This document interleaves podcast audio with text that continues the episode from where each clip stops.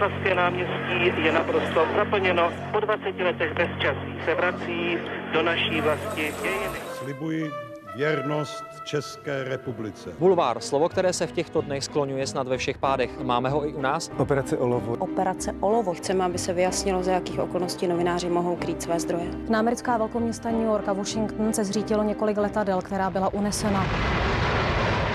Andrej Babiš koupil mediální skupinu Mafra. Šest obětí koronaviru. Během dne zemřeli tři pacienti. Válka se poprvé v 21. století vrátila do Evropy.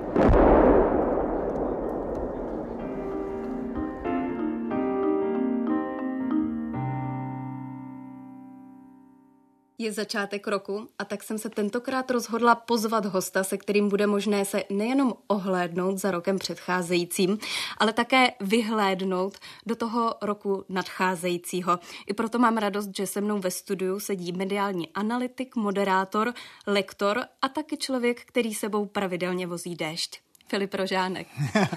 Děkuji za eh, pozvání a za tak eh, milý úvod.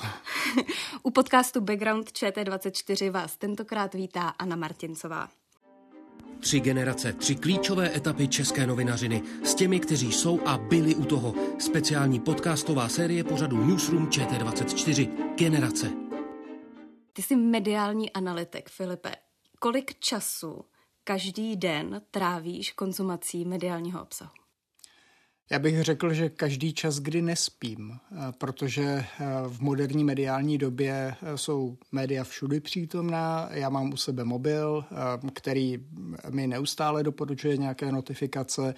Jsem aktivní na sociálních sítích, vnímám média i jako kulisu, když někam přijdu a mám takovou tu profesní deformaci, že když jsem i na dovolené, tak třeba se podívám na to, jaké kanály tam běží, jak mají zpracované vysílání vysílání, jaký obsah tam je, eh, nebo dokonce nahlížím do místních médií.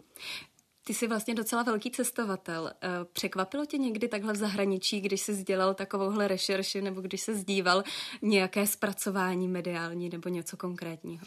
Eh, mě občas zaujmou reality show jako žánr, který eh, přibližuje to vysílání nejširší populaci. Takže sleduji, co tam třeba funguje za zábavu a když vynechám eh, věci typu azijských reality show, které jsou úplně jiná kategorie, než jsme zvyklí tady z Evropy, tak třeba jednou v Jihoafrické republice jsem viděl reality show, kde se manželky mohou pomstit nevěrným manželům. A vysílalo to mimochodem tamní, tuším, veřejnoprávní televize. A spočívalo to v tom, že vždycky e, ten hříšník nic netuše, byl konfrontován se svými prohřešky a manželka mohla vybrat trest Eh, který před kamerami bude ten člověk muset podstoupit. A eh, tuším, že v jedné epizodě šlo třeba o to, že si musel nechat eh, před kamerami strhnout obočí voskem a podobně. Takže myslím, že k tomu jsme úplně nedospěli. A... Tak to jsem sama zvědavá, jak by to vypadalo v českém kontextu. Já myslím, že u nás by se to asi tolik neujalo. Čechy už lec co nevytrhne. Nejsou Češky tak pomstychtivé? Nevím, jestli Češky eh, nejsou tak pomstychtivé, spíš eh, si říkám, že my už jsme tady zvyklí na tolik eh, obsahů a formátů a zejména teď už v době sociálních sítí lidi hm, ledacos už považují za nahrané nebo za čistě nebo ne tak extrémní, jak bychom řekli třeba v analogové době. Mimochodem, ta reality show, o které jsem mluvil, tak to je tak rok 2008, takže eh, to se bavíme o hluboce analogové době. Eh, každopádně my jsme mluvili o tom, kolik času vlastně strávíš konzumací eh, různého mediálního obsahu. A ty si říkal každou minutu, kterou nespíš. Tak kolik to je? Je to těch 16 hodin denně? Já bych řekl, že to tak odpovídá, protože buď média konzumují pracovně, anebo kvůli zábavě. Hmm. A mě ten mediální svět skutečně doprovází eh, vlastně i při sportu, protože eh, i při sportu eh, můžu mít nějakou notifikaci na hodinkách hmm. nebo poslouchat podcast. Poslouchat podcast. Třeba byť, background ČT24. Třeba background ČT24, byť já tedy říkám o sobě, že já do podcastů chodím jako host, ale zásadně je neposlouchám, hmm. protože pro mě je zvuková složka hrozně nepraktická. Já mnohem rychleji čtu a mhm. mnohem rychleji konzumuji videoobsah, takže když už poslouchám nějaké podcasty, tak je poslouchám zrychleně, protože na mě jsou zkrátka příliš pomalé.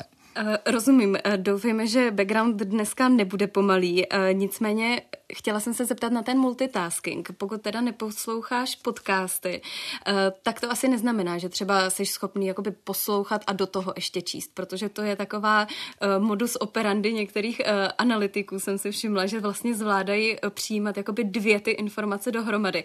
Ale co třeba zapnout si 24 na pozadí a do toho si číst články, to zvládáš dohromady? To zvládám dohromady a, a myslím, že v tom nejsem tak eh, unikátní, protože eh, ta doba multiscreenová eh, se projevuje u i běžných diváků.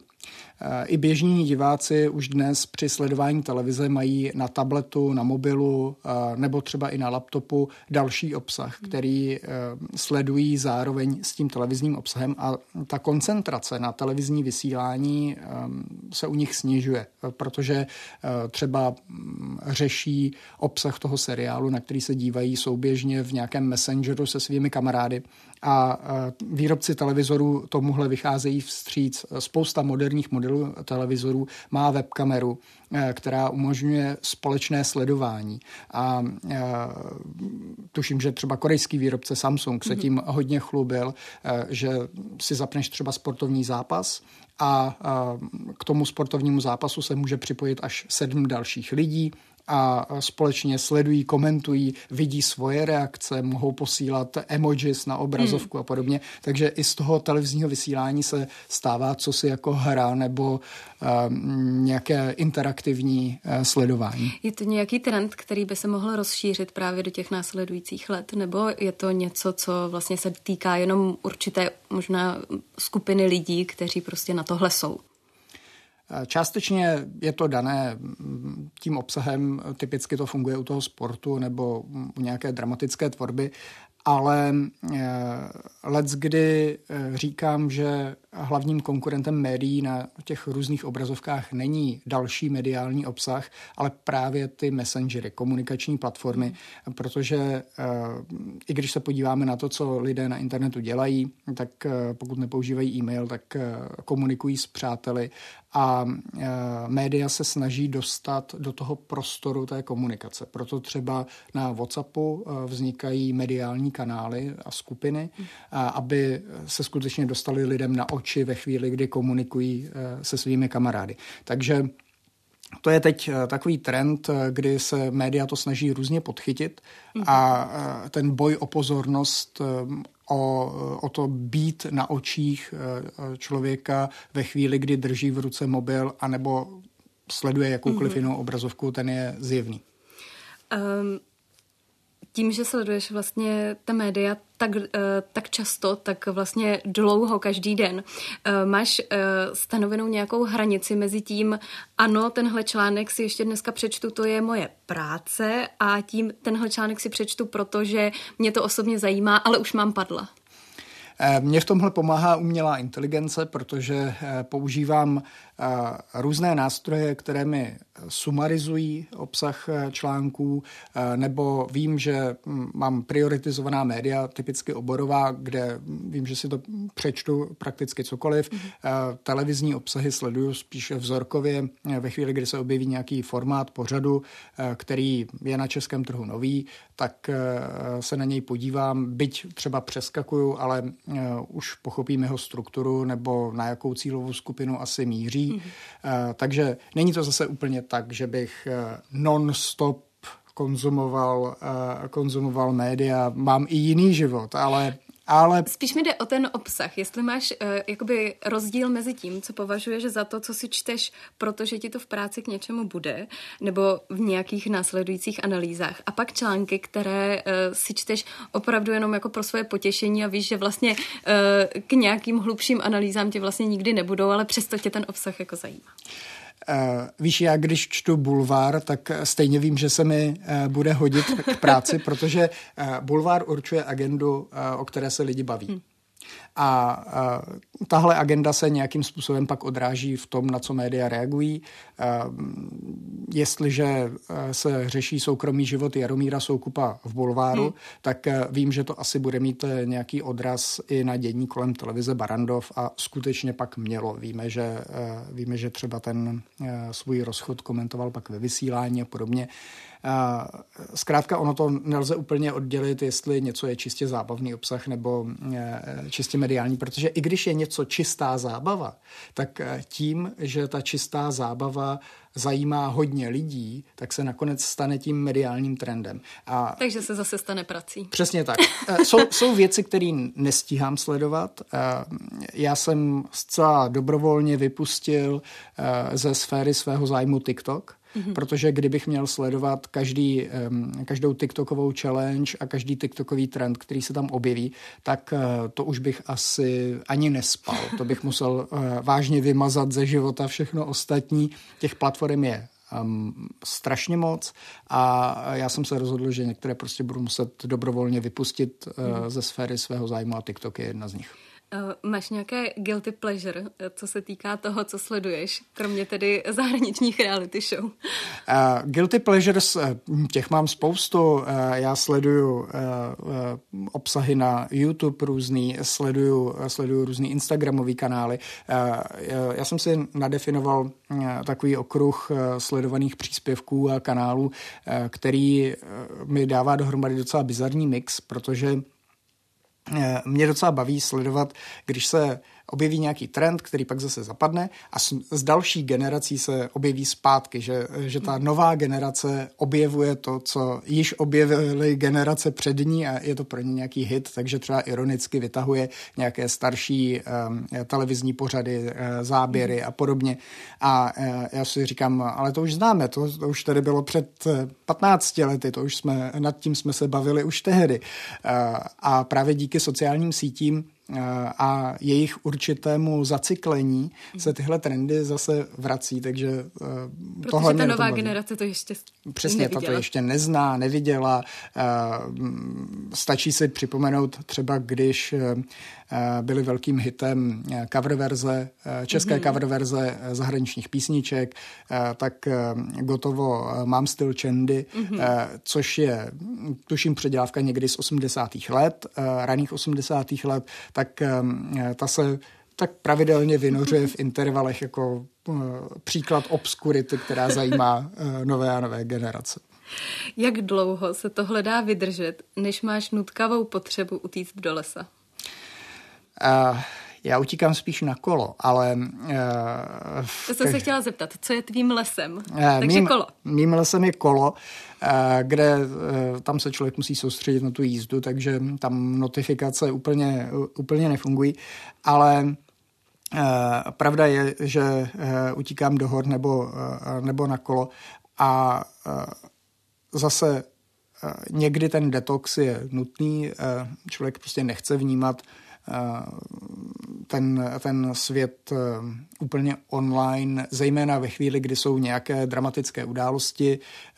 Já nechci propadat doom scrollingu, což mm-hmm. je jev, který je dobře popsaný, že ve chvíli, kdy se děje něco typu střelby na filozofické mm-hmm. fakultě, tak člověk vlastně neustále updateuje feed a hledá nové a nové informace o té události a propadá se vlastně do té králičí nory mm-hmm. těch čím dál tragičtějších souvislostí a eh, pro nějakou psychohygienu a pro nějaký detox je eh, rozhodně lepší se v tu chvíli od toho odpojit a neaktualizovat to. Já jsem třeba nechtěl ani Eh, nijak zvlášť vyhodnocovat práci médií eh, v době eh, toho střeleckého útoku. Já se tě na to ale přesto zeptám za chvilku. A, a vidíš a uvidíme, co, co ti k tomu budu moct říct. Já jsem se tomu úmyslně chtěl vyhnout, protože jsem si říkal, že to je událost, která je mimořádná po všech stránkách, mediálně i profesně, společensky a, a v mnoha dalších rovinách.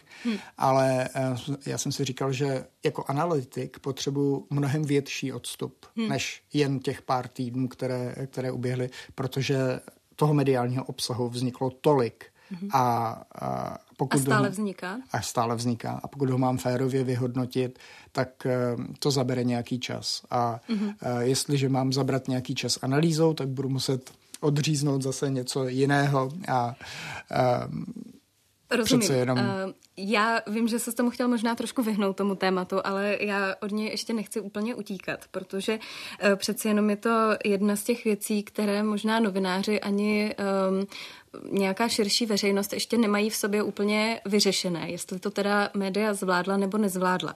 Nicméně já se nechci ptát vlastně takhle obecně, protože vlastně i tohle generalizování, jestli to média zvládla či nezvládla, je něco, vůči čemu se některé redakce jako hodně vymezovaly. Um, co jsi z toho pro sebe zatím vzal? Protože já jsem vlastně chtěla tu otázku uvést tím, že my už máme určitý odstup, ale teď jsi mi právě vyvedl z omylu, že ten odstup stále ještě není dostatečný. Nicméně teď v půlce ledna, eh, co jsou nějaké jakoby tvoje první závěry, které jsi z toho udělal? A jeden z prvních závěrů je, jak přistupovat k tomu pachateli. Mm-hmm. A, protože a, tam se potkaly dvě roviny, kdy policie po něm vyhlásila pátrání, takže byla zjevná jeho identita, a, kterou média samozřejmě převzala mm-hmm. ve snaze, a, řekněme, pomoci tomu pátrání. A, ale na druhou stranu je ta rovina, na kterou upozorňují i různé studie, že ve chvíli, kdy eh, bude ten pachatel příliš dramatizován, eh, příliš obsáhle popisován, tak může inspirovat své mm, následovníky.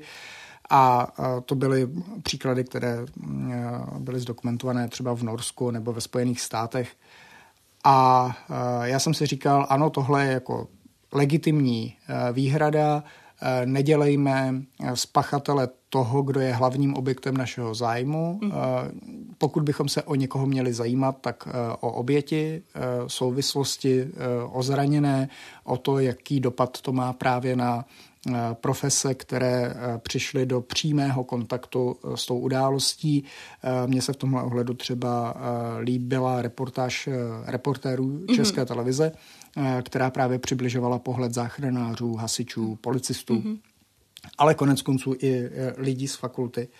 A eh, Což byli mimochodem lidé, kteří sami chtěli i mluvit o té události, chtěli sdílet to, co vlastně zažili. Přesně tak co vidím jako problematický a, a příliš, příliš se mi to nelíbilo, tak je určitá heroizace eh, jednoho z novinářů, který, mm-hmm. který pustil do médií eh, záznam z průběhu toho zásahu a mm, nebylo úplně šťastné, když se tenhle záznam v plné délce objevil v různých médiích, včetně tedy ale vysílání České televize a mm, co mi pak, u čeho mě pak zamrzlo, tak to byla určitá snaha motivovat e, studenty, kteří tam přišli o kamarády, e, aby komentovali e, ten záznam. To je prostě, to je prostě mm, špatně, nemyslím si, že by to takhle mělo být. Hmm. Zkrátka a dobře, jeden z těch dojmů, které si z toho odnáším, je, eh, že by média ve snaze eh, informovat a při zcela pochopitelné dramatické situaci, adrenalinu a všemu, eh, tak by neměli zapomínat na empatii. Hmm. Tady vlastně vznikla taková, mm, nechci říct názorový střed, ale možná dva protipóly, kdy vlastně šéf-redaktor Reflexu Bartkovský mluvil o tom, že vlastně jediné, co je o střelci potřeba vědět, je, že to byla zlá osoba, zatímco eh, přišlo vlastně takové kontras Echa 24, eh, takový komentář právě tady k tomu, že eh, vlastně to nabourává tu novinářskou práci, že je prací novinářů přinášet ty informace. Takže tady by se klonil možná spíš na tu stranu, že méně je více. Méně je více, ale eh, zároveň to neznamená úplně ignorovat příčiny eh, toho útoku. Mm-hmm. Co my v tuhle chvíli nevíme, protože i policie to teprve vyšetřuje, je bezprostřední motivace toho mhm. člověka, která ho dovedla k tomuhle činu. Jestliže budeme znát motivaci nebo ji dokážeme popsat, tak se s ní pak dokážeme nějakým způsobem vypořádat. Můžeme ji předejít, nebo eh, můžeme přijmout nějaká opatření ve společnosti, eh, anebo můžeme říct, byl to tak výjimečný příklad, že se nedá eh, nic dělat, protože to byl zcela nepředvídatelný typ pachatele, nepředvídatelný typ situace a podobně. Ale chodit za sousedy, příbuznými, takové to, co občas eh, se objevuje, jako, eh, jaký to byl člověk, jestli zdravil, jestli, mm. jestli potkával sousedy v obchodě mm. a mhm. podobně. To si myslím, že je zcela zbytečné, bezpředmětné, mm. ale ta motivace, ta, ta bude důležitá, protože pokud se třeba, třeba ukáže, že to byl důsledek nějakého nevím, tlaku na studijní výsledky, tlaku, tlaku v rodině nebo e, něčeho podobného, nebo to byl nějaký konflikt, který vzešel v rámci té fakulty. Tak e, to jsou e, věci, se kterými se dá nějakým způsobem pracovat, které se dají mhm. nějakým způsobem ošetřit a je dobré je znát, protože se pak ta společnost může chránit. Ale mm, zas bych nedělal e, z toho pachatele právě nějakého záporáka ze superhrdinských e, filmů, mm-hmm že bychom vážně o něm věděli i to, kam chodil do školky a, a podobně. Rozumím. Eh, ještě mě vlastně zaujal jeden moment, eh, který se té střelby týkal a to byla výzva studentů žurnalistiky, kteří vlastně napsali takový otevřený dopis, kde vlastně kritizovali práci redakcí a podobně jako vlastně v případě pana Bartkovského a Echa, tak i tady přišlo vlastně takovéto kontra a na hlídacím psu vyšla vlastně editovaná verze tady toho hmm. dopisu, kde vlastně se jim snažili ukázat, co mohlo a nemohlo být v tom dopise uh, případně jinak. Um, je to na místě takhle uh, zpětně vlastně nabízet těm studentům žurnalistiky uh, tu editaci a byl ten otevřený dopis šťastný? Eh, já souhlasím s tou argumentací, kterou tuším Ondřej Neumann eh, předestřel v hlídacím psu, eh, že je chybná ta paušalizace médií. Každé médium se nechovalo stejně a není fér je házet do jednoho pytle. Pokud chceme ukázat na konkrétní pochybení, tak ukazujme konkrétně, řekněme, kdo se jich dopustil, proč to bylo špatně a jak se tomu příště vyhnout, ale ten Otevřený dopis byl dobrý pro sociální sítě. Je, mm-hmm. Lajky to získalo. Mm-hmm. Získalo to širokou podporu eh, na nějaké emoční vlně, ale čistě věcně, profesně, eh, mělo by to být eh, konkrétnější. Měli by, mm-hmm. měli by říct, tak OK, tak vy jste tady zveřejnili fotku studentů, kteří se ukrývají na Římse, mm-hmm. to je špatně.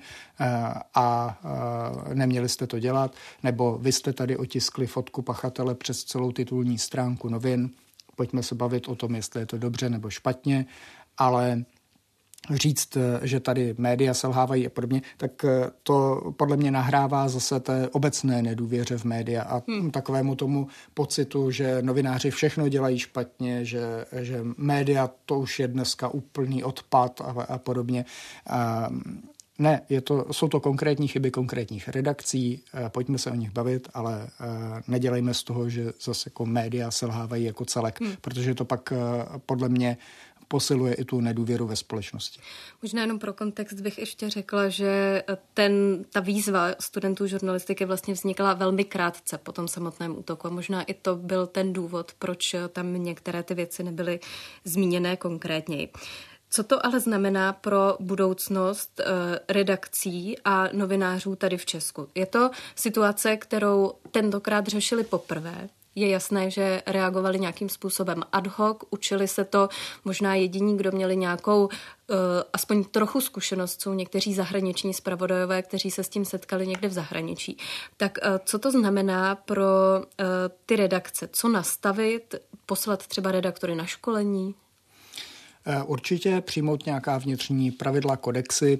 Eh, to je situace, se kterou se vyrovnávala třeba média ve Francii, když byl, tuším, eh, teroristický útok na redakci Charlie Hebdo, mm-hmm. kdy mm, víme, že tam probíhal velký protiteroristický zásah policie a jak policie, tak veřejnost se tehdy musela vyrovnat s fenoménem široce dostupného rychlého internetu a smartphonu a, a lidi sdíleli fotky policistů v ulicích a podobně pro, protiteroristických opatření, až policie musela žádat, nedělejte to, pomáháte nevědomky těm pachatelům, kteří jsou stále na útěku.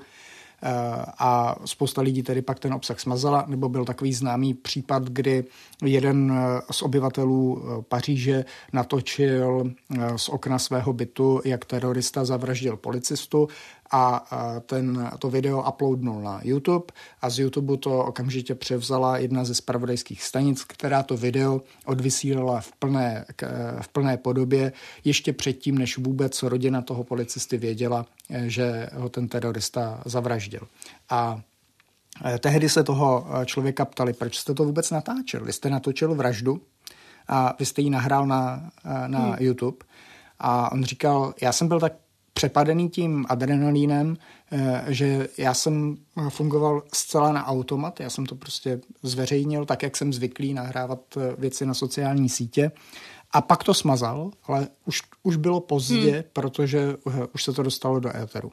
Takže spousta médií přijímala pak vnitřní opatření a uh, stanovovaly si ty hranice. Uh, nebudeme pouštět nic, co by podporovalo hmm. násilí, nějakým hmm. způsobem by ho vizualizovalo, nebo nebudeme pomáhat nevědomky teroristům. Existují pravidla, která Eh, třeba spožďují zveřejnění mm-hmm. některých informací právě, aby to z bezpečnostních důvodů nenahrálo eh, těm pachatelům. Je mimochodem tohle... zajímavé, že toho člověka nejdřív napadlo to natočit a zveřejnit a ne třeba na toho člověka jako zavolat, nebo ano. nebo zavolat policii, ale prostě ano, taková eh... jako automatická první reakce bylo zapnout telefon. Přesně tak, zapnout telefon a sdílet to.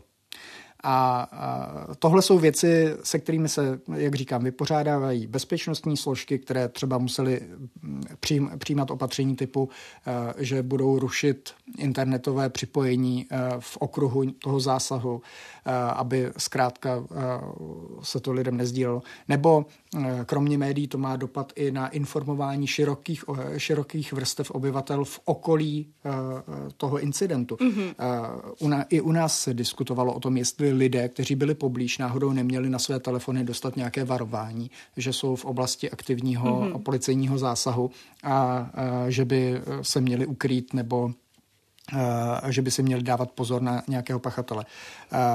Já, když jsem byl ve Spojených státech, tak tam je naprosto obvyklé, že když třeba ujel nebezpečný řidič od policejní hlídky, tak okamžitě všem na potenciální trase toho, toho auta vyskočilo na telefonech, tento řidič v tomto typu vozu ujíždí, nepokoušejte se ho zastavit, je ozbrojený, informujte eh, policii, pokud ho uvidíte. Mm-hmm. A, a to je vlastně...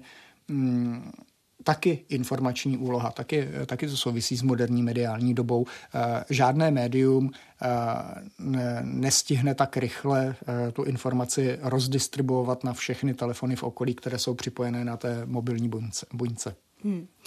Um, co by možná na druhou stranu prospělo teď čtenářům ohledně tohohle tématu? Nějaký detox, anebo uh, možná každý to vnímá nějakým jako asi jiným způsobem. Zřejmě jsou lidé, kteří stále ještě hltají ty zprávy, které hmm. na tohle téma vycházejí. Um, je dobré se do toho jako na tak dlouho ponořit? Mě na tom zaujalo, když jsem si četl komentáře v diskuzích a na sociálních sítích, tak spousta lidí tam píše, už toho bylo dost, už nás mm-hmm. s tím neotravujte, mm-hmm. už, uh, už je toho příliš, uh, už na tom jenom vyděláváte, mm-hmm. uh, nechte teď uh, klid pozůstalým a uh, nechte, uh, nechte ostatní, ať se s tím srovnají. Mm-hmm. Uh, Částečně k tomu podle mě přispěly Vánoce, protože mm, tam bylo vidět, jak, jak lidi vlastně reagovali i na to, že bude státní smutek den před štědrým dnem nebo že televize změní program a, a že vymění mm-hmm. jeden pořad za, za jiný. E, I to vlastně část lidí dráždilo, e, že takhle až moc podléháme efektu té smutné události. Hmm, že to a zasahuje že, i do jejich života. Ano, a že si vlastně necháváme, že si to příliš pouštíme k tělu hmm. a, a že e, ve výsledku ten pachatel tím vyhrává nad společností, že nabourá mm-hmm. nabourá ten běžný život. Mimochodem, při jednom z těch zahraničních teroristických útoků, tuším, že to byla právě Paříž, tak u nás se vysílala v tu dobu Stardance a tehdy to komentoval v přímém přenosu Marek Eben, který říkal, my jsme si vědomi, jak tragické události se odehrály, ale rozhodli jsme se pokračovat v tom vysílání, protože jestliže by teroristé něco chtěli, tak právě to, abychom se uzavřeli do strachu mm-hmm. a narušili svoje běžné životy. Takže Jedna věc je empatie, soucit, soucit s oběťmi, pozůstalými a nějaká důstojná reakce státu a veřejnosti na, na to, co se stalo. Druhá věc je po, jít do toho příliš do detailu a, a i v rámci nějaké osobní psychi, psychohygieny si to buď pouštět nebo nepouštět k tělu. Ono neexistuje podle mě univerzální recept, protože každý se s podobným charakterem události vyrovnává jinak a Každá cesta je správná, pokud e, vyhovuje tomu konkrétnímu člověku. Někdo na to reaguje cynickým humorem, e, co by způsobem určité e, ventilace vnitřního napětí. Někdo mm, přispívá na dobročinné sbírky, hmm. někdo jde aktivně pomoct těm lidem. Každý má jinou formu a, a myslím si, že společnost vždycky bude hledat eh, tu hranici konkrétně podle té události. Neexistuje univerzální recept. Ono to téma bylo uh, za prvé závěrem roku a za druhé tak výrazné, že možná trochu přebylo ta ostatní mediální témata roku 2023. Nicméně, kdyby ty směl jmenovat top mediální témata, třeba top 3, uh, pro tebe za minulý rok, co by to bylo? Určitě by to byl prodej Mafry. Mm-hmm. Určitě bych tam zařadil volbu generálního ředitele České televize mm-hmm. a zaujal mě také souboj o sportovní práva mm-hmm. nebo příprava malé a velké mediální novely, která mm-hmm. ovlivní mediální trh. Zaujaly mě také nově vzniklé stanice mm-hmm. a uh, nepominul bych ani situaci v televizi Barandov, která v důsledku eh, dluhů má nového spolumajitele. Pojďme se za tě, eh, těmi událostmi krátce ohlédnout. Eh, já jsem trošku tušila, že tohle by mohly být ty věci, které eh, tě zaujmou. Mimochodem také si na Digizone na Lupě vlastně psal článek o těch nejvýraznějších mediálních tématech, takže jsem měla trošku náskok v tomhle ohledu. Nicméně, co se týče téma Free, to je právě jedna z těch nedořešených věcí, protože ten prodej vlastně stále ještě není ukončený, pokud se nemýlím. Je to Stále tak. ho vyhodnocuje antimonopolní úřad. A to pravidlo, kvůli kterému se tedy Andrej Babiš rozhodl uh, vlastně Mafru a Londu prodat, tak byla novela zákona o střetu zájmu, který nebyl účinnosti tedy se začátkem roku. A jestli se nemýlím, je tam klauzule, že do 60 dnů by se měl tedy svého mediálního impéria zbavit. Uh, co by se mu mohlo stát v případě, že to do těch 60 dnů nestihne? Já myslím, že teď nic, protože je to už běžící proces. Tam mm-hmm. ta dohoda o odprodeji eh, je uzavřená a eh, to, že to posuzují regulační orgány, je už věc, kterou úplně obě strany nemůžou ovlivnit. Takže podstatné je, že už tam ta dohoda o prodeji je. Pokud by to nějakým způsobem úplně padlo, mm-hmm. tak eh, pak by v úvahu připadaly právě ty, mm, ty sankce, které tam eh, v zákoně jsou, od třeba odříznutí přístupu k nějakým veřejným zakázkám a podobně, mm-hmm až po různé kroky, tuším, úřadu pro dohled nad hospodařením politických stran, nebo který subjekt je teď, teď povinný podle toho zákona toho posuzovat ale mm, myslím si, že tahle situace nenastane, že, ten, že ta transakce bude posouzena, mm, doběhnou všechny úřední lhuty a e, Karel Pražák převezme e, Mafru a syntezi e, podle mm, očekávání. A myslím si, že pak Mafra následně bude měnit majitele ještě dál, protože Karel Pražák sám deklaroval, že Mluví pro něj... se o Renátě Kalnerové? Pravděpodobně, protože Karel Pražák sám definoval nebo deklaroval, že jeho zajímá primárně ten chemický biznis, mm-hmm. nikoliv média. Mm-hmm. Um, je český print žádoucí? Český print je eh, dobíhající biznis. Eh, všechno se to překlápí na online. Eh, tištěná média mají pořád určitý zvuk v určitých cílových skupinách, mm-hmm. ale ty cílové skupiny se stenčují a mm, při stoupajících cenách za tisk, za energie a všech dalších výrobních a distribučních hmm. nákladech hmm.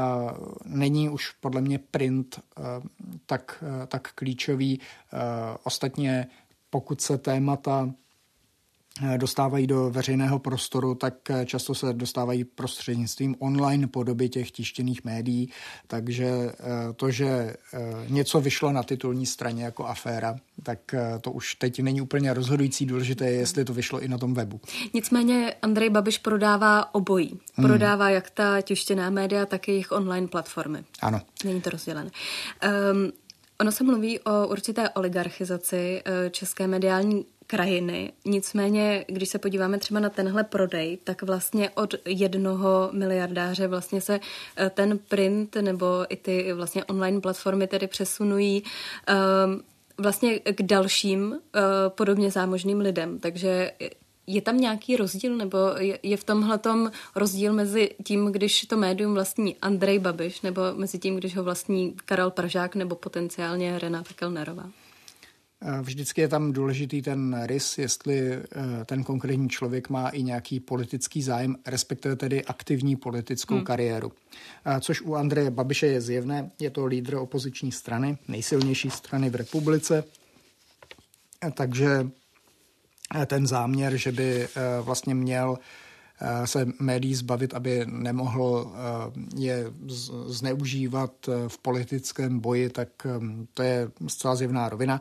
A druhá věc, která se diskutuje, ale nejenom u nás, ale i v Evropě, je, jestli ten vlastník médií nemá nějaké vedlejší biznisové zájmy, typicky právě v hodně regulovaných oblastech průmyslu, ať je to energetika, hazard, cokoliv, a jestli právě nemůže eh, přes svá média tlačit eh, a, ovlivňovat veřejné mínění, potažmo politické rozhodování v téhle věci. Eh, ale to není zase tak specificky český příklad. Pravda je, že mm, když se podíváme na zahraniční média a jejich vlastníky, tak i když to vlastní nějaké rodiny, tak taky musela tam vzniknout ta tradice, že tradičně drží mm. ta média a, a jsou teď těmi respektovanými vlastníky a podobně. Takže eh, my zkrátka tady máme pořád ještě krátkou dobu za sebou, aby se ta tradice mohla mm. utvořit. Eh, zahraniční vlastníci odešli z médií sotva před pár lety, takže i v Česku se ty struktury teprve musí ustálit, utvořit a aby dlouhodobě fungovaly, mm. tak předpokládám, že i v nějakém rodinném biznesu, tak uh, tam skutečně musí uh, vzniknout ta tradice, že, se to, že to převezme ta další generace. Tak uvidíme, jak se to vyvine. Uh, ta druhá věc, kterou si zmiňoval jako uh, v top 3 za minulý rok, byla volba generálního ředitele České televize. Tak teď jsme na půdě České televize. Jak si vede náš generální ředitel? Někdy mám pocit, že víc než generální ředitel je vidět jeho pes, ale eh, to je takový bonmot, eh, když jsem sledoval a četl jeho rozhovory, protože eh, Čenda byl nezbytnou součástí všech rozhovorů. Icebreaker. Icebreaker, ano, přesně tak. Ale to berme jako nadsázku. Já si myslím, že Zatím si Jan Souček vede dobře, není um, asi na místě ho ještě za něco nějak silně kritizovat, protože jednak se ten management sotva ustálil, jednak přece jenom televize je médium, které má dlouhou stopu. Ještě teď žije z toho, co připravil předchozí management a ještě pár let bude, protože za Petra Dvořáka byla zadána výroba, tuším asi na tři roky dopředu, takže přece jenom ten doběh bude dlouhý. Myslím si, že největší změny, pokud je uvidíme a nejrychlejší, tak budou ve spravodajství. Na ty jsem sám zvědavý, jak je, jak, je, jak je nové vedení odprezentuje a co vlastně chystá. A, a pokud bych nějaké výhrady vůči Janu Součkovi měl, tak by asi směřovaly k, částečně k personální oblasti. A teď nenarážím nutně na tolik diskutovaného Igora Němce, mm-hmm. který se stal vedoucím sekretariátu, tuším. Ale třeba mě zaujalo to, že vznikly pozice ředitelů programů ČT1 a ČT2 mm-hmm. a od jejich jmenování není o nich ani vidu, ani slechu. My vůbec nevíme, co oba pánové vůbec připravují, jakou úvahu nad těmi oběma mm-hmm. stanicemi mají kdy vůbec nějaké plány představí, hmm. zda je vůbec představí. Hmm. Vždycky totiž za program mluví programový ředitel mm-hmm. Milan Friedrich, což je v pořádku, ale mě by zajímalo, tak když vznikly ty dvě nové pozice, tak jak se tedy projeví?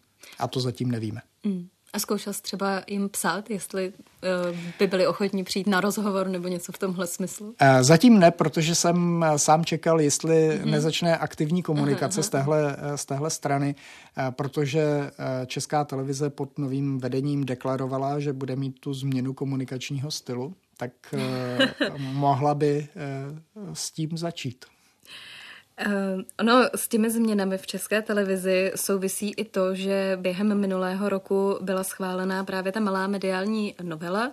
Během, uh, během podzimu uh, byli dovolení do rad České televize a Českého rozhlasu uh, noví radní, uh, které poprvé v historii volil Senát. Uh, nicméně od té doby Rada Českého rozhlasu se neustále schází a nejsou schopni se domluvit na tom, kdo bude tedy novým místopředsedou. Jak to vlastně vzniklo, ta patová situace? Vzniklo to jednoduše názorovým rozdělením Rady Českého rozhlasu, která je rozdělená v podstatě přesně půl na půl, takže tam nikdo nemůže získat eh, většinový eh, počet hlasů na to, aby se stal místopředsedou. Ta situace se podle mě rozhodně vyřeší až eh, ve chvíli, kdy sněmovna zvolí chybějícího člena Rady Českého rozhlasu, hmm. což by mělo být, tuším, teď v lednu.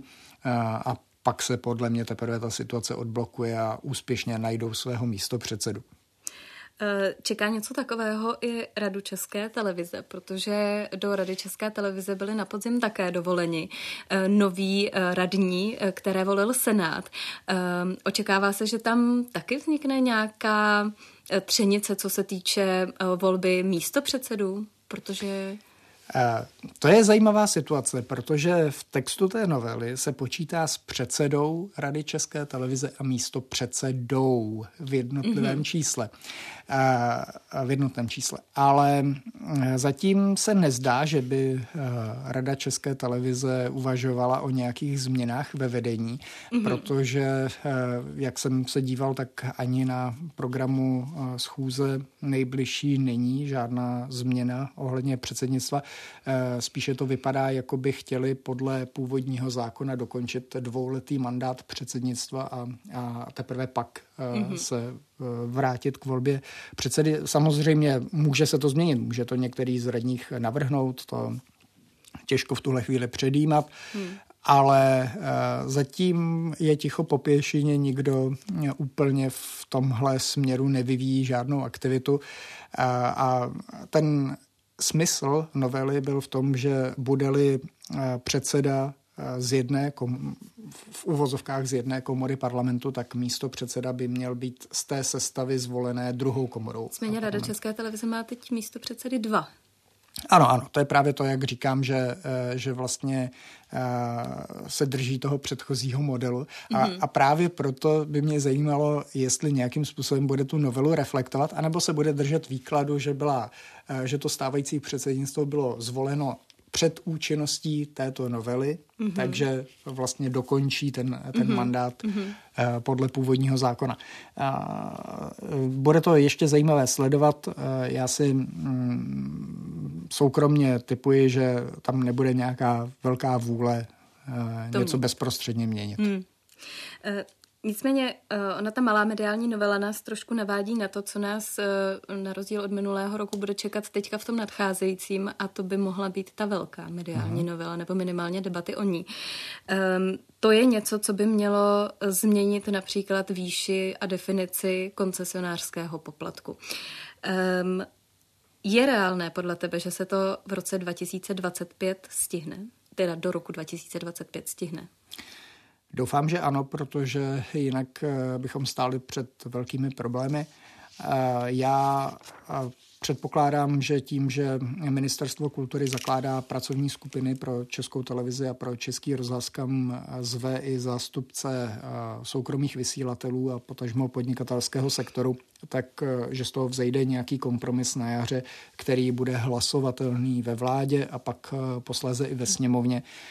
Protože bez tohoto kroku eh, by mohla nastat situace, že ten soukromý sektor bude lobovat přímo ve sněmovně proti schválení hmm. té novely, ale eh, i na debatě, která byla v prosinci, tak eh, soukromý sektor deklaroval, my nemáme nic proti médiím veřejné služby, nemáme nic proti jejich veřejné službě, nemáme konec konců nic ani proti tomu systému poplatku. Nám vadí, že jsme vyřazeni z diskuze a bojíme se, eh, že třeba by to mohlo zasahovat do našeho podnikání. Pokud eh, tyhle obavy budou Eh, vyřešeny, zmírněny, vydiskutovány, bude tam eh, nějaký kompromis, eh, tak v tu chvíli si myslím, že bude mít ta novela snažší cestu sněmovnou. A jediným rizikem jsou potom obstrukce opozice. Mm-hmm. A to jsme viděli i u té malé mediální novely, že ty mohou být velmi dlouhé. Ale pokud se to podaří ehm, vládě uhrát na to, že to schválí nejpozději na podzim, tak pak si myslím, že od ledna 2025 ten zákon začne platit. A jsou nějakým způsobem opodstatněné ty výhrady eh, těch komerčních médií, která tvrdí, že to zvýšení je vysoké a že eh, vlastně tím, jak není eh, veřejná služba definovaná, takže vlastně není přesně jasné, na co ty eh, peníze vybrané půjdou, a nebo eh, je možná víc pravda třeba na straně argumentů veřejnoprávních médií, kteří jejich ředitelé zase zmiňují, že zatímco se nějakých 13 let koncesionářské poplatky neměnily, tak cena reklamy v komerčních médiích vlastně konstantně rostla. Uh. Já myslím, že eh, eh, veřejnoprávní média deklarovala především to, že eh, nechtějí ty zvýšené prostředky vrhnout jenom do programu, mm-hmm. že třeba konkrétně Česká televize potřebuje postavit nové studio v Ostravě, potřebuje řešit podinvestovaný areál na Kavčích horách a podobné věci plus potřebuje eh, dobře zaplatit své eh, externisty i zaměstnance. A ta obava komerčních médií hodně souvisela s tím, že kdyby se eh, ty nové prostředky kompletně investovaly do výroby programu, tak že by to pak deformovalo i ceny, za které oni nakupují služby produkčních společností, ale i konec konců jednotlivých kreativních profesí. Ehm, zdálo se mi, že na té debatě v prosinci eh, si částečně tyhle pozice ujasnili eh, vzájemně a že eh, tam konec konců zaznělo i ze strany zástupců té soukromé sféry, tak my jsme takhle poprvé otevřeně slyšeli, na co ty peníze chcete použít. A, přišlo mi to, že je to na mírnější a klidnější cestě, než to, než to mhm. bylo uh, na podzim, mm-hmm. kdy ta situace byla opravdu taková, že se za jedním stolem sešla celá komerční sféra a, a říkala, no takhle teda ne. Um, myslím si, že tam je základ zkrátka komunikace. Takže uh, rok 2025 zatím vypadá nadějně. Zatím ano, ale nechci to zakřiknout. Jak víme a jak bych parafrázoval staré heslo, zasedáli parlament, nikdo si nemůže být jistý majetkem ni životem. Takže uvidíme, jak ještě parlamentní rozprava ovlivní podobu té novely, protože tam konec konců bude i prostor pro pozměňovací návrhy, takže taky se může stát, že tam někdo přijde aktivně s něčím, co tu novelu úplně mm, se bude snažit rozstřelit. Mm, těch, těch možností v parlamentním procesu je ještě hmm. hodně. Um, ještě jeden fenomén, který já mám třeba spojený s minulým rokem, o kterým se hodně mluvilo a který se nám zřejmě tedy uh, přelije i do roku 2024. A to je využití umělé inteligence v redakcích. Minulý rok se očekávala AI revoluce. Tak nastala? Já třeba umělou inteligenci, jak jsem zmiňoval i v úvodu, už používám poměrně běžně. My třeba v redakci našeho, eh, našeho serveru to eh, používáme i pro generování eh, náhledových obrázků. Já používám umělou inteligenci i pro přepis pořízených zvukových nahrávek, mm-hmm. třeba rozhovorů a podobně. Takže umělá inteligence ovlivnila mediální sféru zatím v tom prospěšném směru, eh, že tedy je dobrým pomocníkem, eh, což mi připomíná eh, dobu, kdy začínaly sociální sítě. Tehdy byly sociální sítě také dobrým pomocníkem, mm-hmm. jak dostat k publiku obsah a podobně. A pak se to zvrhlo, že byly špatnými pány. Tak tady uvidíme, jestli umělá inteligence zůstane v té rovině dobrého služebníka. A mě třeba u umělé inteligence vadí jeden rys eh, a to je, eh, že nedokážeme spolehlivě detekovat eh, obsah vygenerovaný mm-hmm. umělou inteligencí. Nejvíc se to projevuje u reklamních systémů velkých internetových hráčů, ať je to Meta nebo, nebo Google, mm-hmm. kde najednou na vás může vyběhnout úplně fejkový podvrhnutý inzerát, který se tváří jako zavedené médium a přitom vás může dovést na naprosto podvodnou stránku. A ani takhle velké technologické firmy si s tím zatím nedokážou spolehlivě poradit. A to podle mě bude výzva tohoto roku. Nejenom umět generovat obsah, ale taky ho umět detekovat zpětně. Mm-hmm. Uh... To je vlastně jedna z těch zajímavých myšlenek, které mě zaujaly na podzim na fóru média. E, tam od Steva Meringera zaznělo právě třeba to, že mezi lety 2025 a 2030 by 99,9% online obsahu mohla tvořit umělá inteligence. Je to relevantní odhad? Uh. Někdy, když vidím produkci některých mediálních domů, tak eh, si s tím bonmotem bych eh, mohl říct, že eh, to tak vypadá už teď. Ale vážně, nemyslím si, že to bude až, až takhle, protože rozpětí novinářských žánrů je příliš pestré a umělá inteligence dokáže dobře pracovat s existujícími daty a dokáže eh, vygenerovat nějaký obsah na základě toho, co se naučila, ale eh, neudělá živé vysílání, nebude reportovat o nově vzniklé události, nebude vyhodnocovat priority událostí, nebude mít úvahu editora. Mm-hmm. A takže eh, v tomhle směru se nebojím o to, že by takhle velký velký podíl obsahu byl generovaný umělou inteligencí, to určitě ne. Na to je to rozpětí žánrů eh, v novinařině opravdu velmi, eh, velmi značné a eh, jenom se podívejme třeba na komentáře. Umělá inteligence nevygeneruje fundovaný názor na aktuální události, ba naopak někdy odmítne generovat jakýkoliv obsah na, tohoto, na toto téma, protože je to příliš citlivá otázka a podobně. Takže Uh, úplně bych se Stevem nesouhlasil, že to bude takhle vysoké číslo. Eh, každopádně, když jsem mluvil o té detekci, znamená to, že by mediální domy měly podle tebe investovat do nějakých programů nebo do nějakých systémů, jak právě uh, ty uměle vygenerované uh, obsahy odhalit?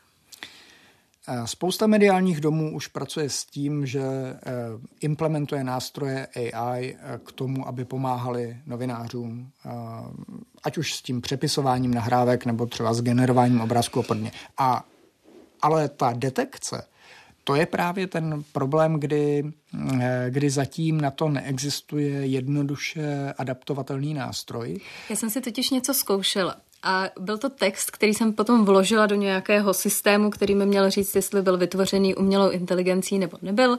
On to samozřejmě poznal, že to bylo vytvořené umělou inteligencí, načež mi nabídl, že mi to přepíše tak, aby se to nedalo poznat. Já myslím, že eh, zkušený novinář, který si přečte výstup umělé inteligence, tak ho pozná, eh, že zejména v češtině, eh, protože v češtině ty výstupy zatím dost pokulhávají a není to úplně přirozená skladba věd, není to eh, ani psané podle zásad eh, české stylistiky a podobně. Takže zkušený novinář, když se podívá na ten text, tak asi dokáže velmi dobře identifikovat, jestli si tady někdo nepomohl umělou inteligencí. Já teda už jsem dostal i některé tiskové zprávy, kde jsem si říkal, a tady někdo použil chat GPT, aby vygeneroval pomocné odstavce. Ale ale Takže v redakcích... Čeština bude takový náš antivirus. Uh, ano, já si myslím, že eh, čeština eh, zatím docela dobře chrání novináře před umělou inteligencí, protože i když jsou třeba vygenerované hlasové výstupy, tak jak je to už v Americe, kdy uh, vznikají i televizní stanice, i rozhlasové stanice, které jsou generované automaticky, tak čeština pořád má tu výhodu, že když ji vygeneruje robot, tak zní trochu nepřirozeně. A um, já jsem v té nadsázce říkal, že eh, jediného, koho by dokázala uh, umělá inteligence reálně napodobit, by byl někdejší premiér Bohuslav Sobotka, protože jeho charakteristický projev bez intonace a by, by dokázal nahradit právě i nějaký syntetický generátor. Ale... Takže rada pro politiky hrát si s hlasem. Ano, ano, ano. Eh, pokud, eh, pokud chcete být nezaměnitelní, tak používejte intonaci. Byť víme, že už tohle taky není úplně jistá, jistá detekce, protože před říjnovými volbami v Polsku použila opozice hlasový syntezátor ke generování zvukových stop autentických výroků eh, představitelů té, té konkurenční partaje. Eh, nicméně ten, ty výroky nebyly zaznamenané ve zvuku, takže oni si pomohli hlasovým syntezátorem k tomu, že je nechali odříkat tu umělou inteligenci. Eh, je třeba zajímavé, že když takhle my se dva bavíme v podcastu, tak na sebe nějakým způsobem reagujeme, máme, máme odlišné tempo řeči a podobně, když to ta umělá inteligence, eh, to pořád je znát, že eh, je to vygenerovaný výstup, že je to takové ploché.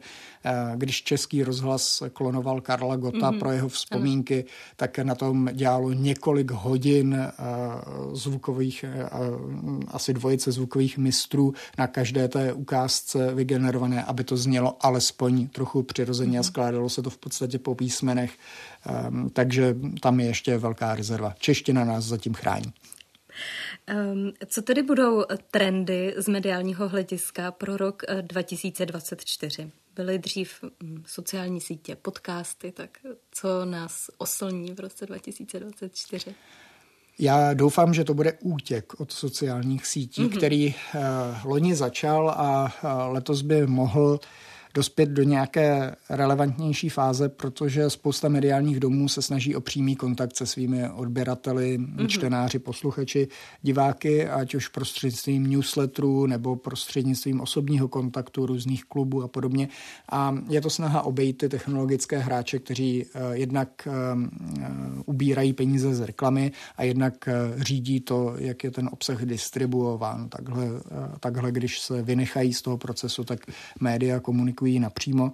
Myslím si, že eh, bude tento rok ve znamení budování vztahů mezi médii a, a jejich konzumenty mm, a konec konců by to prospělo i té důvěře, znovu obnovení mm-hmm. důvěry v média, protože eh, média se musí zabývat tím, čím žijí jejich konzumenti, co se jich týká. Existují určité výzkumy, které říkají, že třeba když se výzkumníci zeptají v redakcích, co považujete za nejdůležitější události, mm-hmm. tak jedni řeknou Ukrajina, jedni řeknou události na Blízkém východě a podobně. Pak ti výzkumníci jdou za běžnými lidmi, zeptají se, co, co považujete za to nejdůležitější pro sebe. Tak mezinárodní události třeba zajímají mnohem míň, protože mnohem více zajímá, jak se jim změní daňové, daňová zátěž a, a různé praktické věci v životě. A, a ta to jisté odcizení mezi médii a jejich konzumenty je věc, na které budou média muset zapracovat a je to výzva nejenom pro tenhle rok, ale i pro všechny budoucí. Zkrátka obnovit ten vztah mezi médií a konzumentem a, t- a tu důvěru, která mm-hmm. se postrácela, ať už chybnou prací nebo třeba tím, že v Česku nemáme vlastně žádnou pevnou definici novináře mm-hmm. nebo média, takže za novináře se může prohlásit každý a v důsledku těch digitálních médií pak uh, konzumenti vnímají uh, všechno jako médium a přesně jako se to stalo těm studentům, pak hází média do jednoho, do jednoho pytle. No s tím souvisí ještě vlastně Taková moje doplňková otázka k tomu. Může být rok 2024 nějakým rokem větší regulace, eh, třeba i jako formální, protože vím, že eh, už v minulém roce se řada těch věcí chystala, řada vlastně se jich eh, poprvé zaváděla do praxe, byl to vlastně i nějaký ten digitální akt Evropské hmm. unie. Může být ten letošní rok nějakým prvním rokem, kdy vlastně si Eh, třeba státy a různé ty nadstranické, eh, nadstátní uspořádání, jako třeba je Evropská unie, budou nastavovat a vytyčovat víc ten prostor, který vlastně eh, reguluje stát a kde vlastně mají volné pole působnosti ty digitální firmy. Určitě ano. Kromě zmíněného aktu o digitálních službách Eh, tak eh, letos eh, nás čeká regulace AI mm-hmm. v Evropské unii a čeká nás také Media Freedom Act, čili svoboda médií, nařízení o svobodě médií, které obě, obě, tyto, mm, obě tyto nařízení nebo regulace přinesou nové prvky i do národní legislativy, takže já si myslím, že v jistém směru eh, v, Evrop- v Evropě budeme sledovat snahu ztransparentnit vlastnictví médií, jejich fungování a podobně. Na druhou stranu Eh, já nepovažuji české zákony, které se týkají eh, médií, za nějak špatné. My jsme tady jako velmi liberální prostředí. Hmm. Eh, ten, ta regulace médií do značné míry vychází z toho porevolučního etosu, co nejvíc odstátnit vliv na média a naopak ten stát držet stranou mediální sféry. A, a tak uvidíme, no, jak se to konkrétně, konkrétně projeví. A myslím si, že spíš než u nás to bude mít dopady dopady třeba v Maďarsku mm-hmm. nebo v Polsku. Tam, tam je ta situace podstatně komplikovanější. My přece jenom i v tom žebříčku reportérů bez hranic jsme e, vždycky výš a, a patříme mezi, mezi ty lepší státy. Mezi ty lepší. Uh... Ještě úplně na závěr. Jedna z těch výrazných věcí, které nás letos eh, čekají, jsou také volby ve Spojených státech, eh, což je věc, kterou v minulosti výrazně ovlivnily sociální sítě, například Twitter, na který se nedávno vrátil právě i třeba Donald Trump a někteří další lidé tam byli vráceni, například Alex Jones, jeden ze slavných amerických dezinformátorů.